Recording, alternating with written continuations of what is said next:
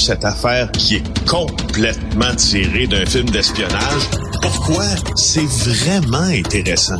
On peut pas dire l'inverse. Donc, la drogue, c'est donc. Un journaliste d'enquête, pas comme les autres. Félix Séguin. Félix, on connaissait les vols de sirop d'érable, hein, il y en a beaucoup au Québec, mais du vol de dentifrice, je ne connaissais pas ça. Raconte-moi ça. Oui, oui, oui, oui. Écoute, sur un ton euh, un peu léger en commençant parce que le restant va l'être euh, beaucoup moins de cette chronique. 250 000 dollars de dentifrice. Ça se trouve où, tu penses ça? Ben, ça se trouve notamment euh, dans certaines cargaisons, hein, dans ces camions qui vont euh, transporter d'un point A à un point B de la marchandise. Alors, imagine-toi que la police provinciale de l'Ontario est à la recherche d'un suspect. Avec beaucoup, beaucoup de dents, j'imagine. Avec beaucoup de dents dans la bouche. Il avait besoin de, de 250 000 euh, livres de dentifrice. C'est ça, qui a, qui a volé un camion remorque de 53 pieds dans une cour de triage qui est située euh, à Guelph, à l'ouest de Toronto. Alors lui, il espérait tomber sur le gros lot en volant ce camion de marchandises-là. Il s'est retrouvé avec 250 000 pièces de dentifrice. Ça a même amusé la police de l'Ontario tellement qu'il a partagé une illustration d'un camion et à la place du logo de marque, en fait, Crest, il est écrit Crime. Tu comprends? Euh, alors... Euh, ah, ben c'est ça, ça explique quelque chose parce que tantôt, j'étais dans le parc Émilie Gamelin puis un gars, il a fait ça tente d'avoir la pâte à dents? Oui, c'est ça. Ben, c'est ça que je, m'imaginais. Je m'imaginais le gars pris avec ses 250 000 pièces de dentifrice en disant, écoute-toi, euh, je te regarde, là, t'as ben, pas des bonnes dents. Hein?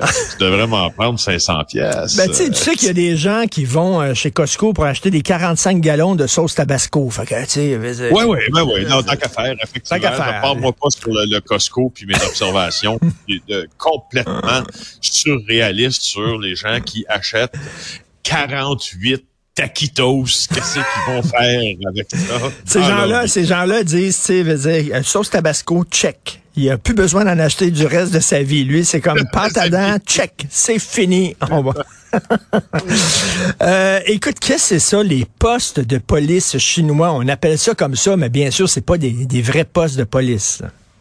Ben non, c'est pas des postes de police et, euh, retour au, au sérieux hein, de cette chronique parce que nous en sommes capables après tout maudit gros scoop ce matin dans le Journal de Montréal de mes hein? collègues Sarah Maud Lefebvre et Yves Lévesque. Est-ce que tu te rappelles que au cours de la dernière année, il y a un organisme là international qui avait euh, qui avait établi là qu'à l'étranger, donc le régime de Pékin avait des postes de police euh, chinois déguisés là, qui opéraient sous le paravent d'organisations X ou Y, mais qui étaient en fait des postes de police pour surveiller la dissidence chinoise, parfois même pour conseiller euh, à des expats de retourner au pays pour se faire juger en vertu des crimes entre guillemets, qu'ils ont commis encore entre guillemets, ben là, euh, Sarah Maud Lefebvre et Yves Lévesque découvrent euh, que l'équipe qui est dédiée à la sécurité nationale de la Gendarmerie royale du Canada, on appelle ça le ISN, enquête sur deux présumés postes de police chinois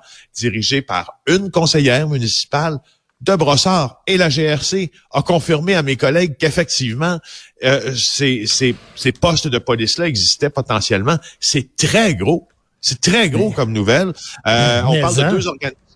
Oui, je les nomme. Le service à la famille chinoise du Grand Montréal, à Montréal et le centre Sino-Québec de la Rive-Sud. À Brossard, si vous regardez le site Internet du Journal de Montréal, vous voyez même les bâtiments dans lesquels sont implantés euh, ces postes-là, très présents chez la diaspora chinoise. Alors, euh, en fait, c'est comme un peu, selon ce qu'on en déduit, c'est comme un peu déguisé en lieu d'accueil aux immigrants, euh, et pour redonner à la communauté chinoise dans le besoin, parce qu'il y en a, ça c'est clair. Euh, et, euh, et euh, le sergent Poirier qui a confirmé à notre à notre à notre journaliste que ça existait tout ça. Je, je le cite là. Il dit on sait pertinemment qu'il y a des personnes qui subissent des pressions, qui ont peur pour elles, qui ont peur pour leur famille. On veut leur tendre la main pour détecter et poser des actes de perturbation.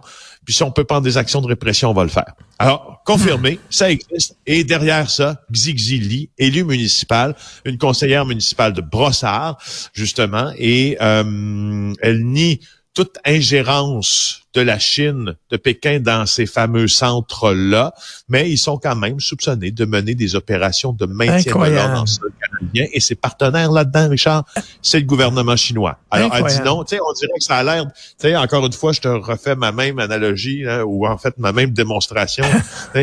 Qu'est-ce que j'ai dans mes mains? Là? Est-ce que c'est quelque chose de jaune? Oui. Est-ce que ça a l'air d'un citron? Oui. Ça doit être un citron. En tout cas, ben oui.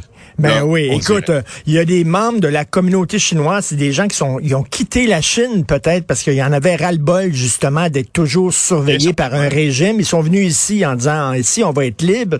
Ben non, ils se font surveiller par des euh, des, euh, des gens qui euh, travaillent pour le régime chinois. C'est quand même assez hallucinant. J'imagine qu'il y en a d'autres comme ça au Canada aussi là.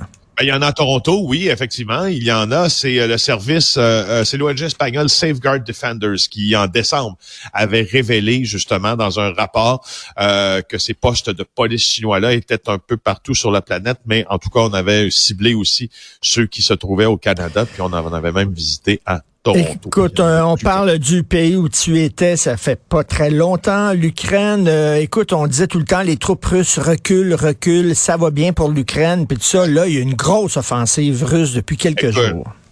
Oui, oui, oui, mais surtout là dans la nuit d'hier à aujourd'hui, là, je veux te laisser là-dessus. Là, il y a eu au moins 80 missiles, dont des missiles hypersoniques, les fameux Kinjal russes là, qui ont été tirés euh, euh, en représailles, dit euh, Moscou, à une incursion sur le territoire de deux saboteurs encore une fois, guillemets, ukrainiens, je reprends les paroles du régime russe. Alors, on a littéralement lancé une pluie de missiles, euh, vraiment, là, sur plusieurs régions de l'Ukraine notamment euh, sur Kiev, donc la capitale où nous étions, euh, dans dix régions en fait. C'est la plus grosse attaque depuis des mois à Lviv. Ça, c'est des régions. Lviv et Kiev, ce sont des régions qui, entre guillemets, tout étant égal, le mm-hmm. pays est en guerre, là, euh, mais ce sont des régions qui sont épargnées pour l'instant. Et dans le Donbass, donc dans la région de Dnipro, au centre-est, à Zaporizhia, on a fermé la centrale électrique contrôlée, la centrale nucléaire contrôlée par les Russes, risque d'accident nucléaire remis donc dans remise à jour dans l'actualité, c'est possible. Euh, et, et, en plus aussi à Kharkiv où nous étions, il y a eu vraiment une encore une fois une tombée de missiles incroyable. Il y a plus de chauffage, il y a plus d'électricité, euh, il y a plus de lumière non plus. Et alors euh, là, vraiment, là, je, te dirais que, tu sais, je parlais, je parlais ce matin justement. Euh, notre notre fixeur en Ukraine qui est présentement avec une autre équipe de tournage dans le Donbass et là ça, ça ça sent euh, mais écoute, ça, sent, ça, sent euh, mauvais, puis ça peut durer. Il y a des spécialistes qui disent que ça peut durer des années ce conflit-là. Oui. Ça peut ben oui, puis le principal danger de ce conflit, c'est qu'on l'oublie. Hein? Disons-le, le principal danger pour les Ukrainiens, c'est que la communauté internationale oublie un peu ce qui se passe en Ukraine, comme la communauté internationale, en tout cas les journalistes internationaux euh, ben. avaient un peu oublié ce qui s'était passé dans le Donbass depuis 2014. Quand on est tous arrivés en Ukraine en 2021, la guerre était la guerre était prise depuis 2014 euh, en Crimée plutôt, puis dans une partie du Donbass, dans l'est du pays. Non, il y a vraiment puis un danger bien sûr. Il y a un danger ah d'escalade et d'engrenage, bien sûr. Merci de le rappeler. Félix Séguin du Bureau d'enquête de Québécois. On se reparle demain. Passe une excellente journée. Merci.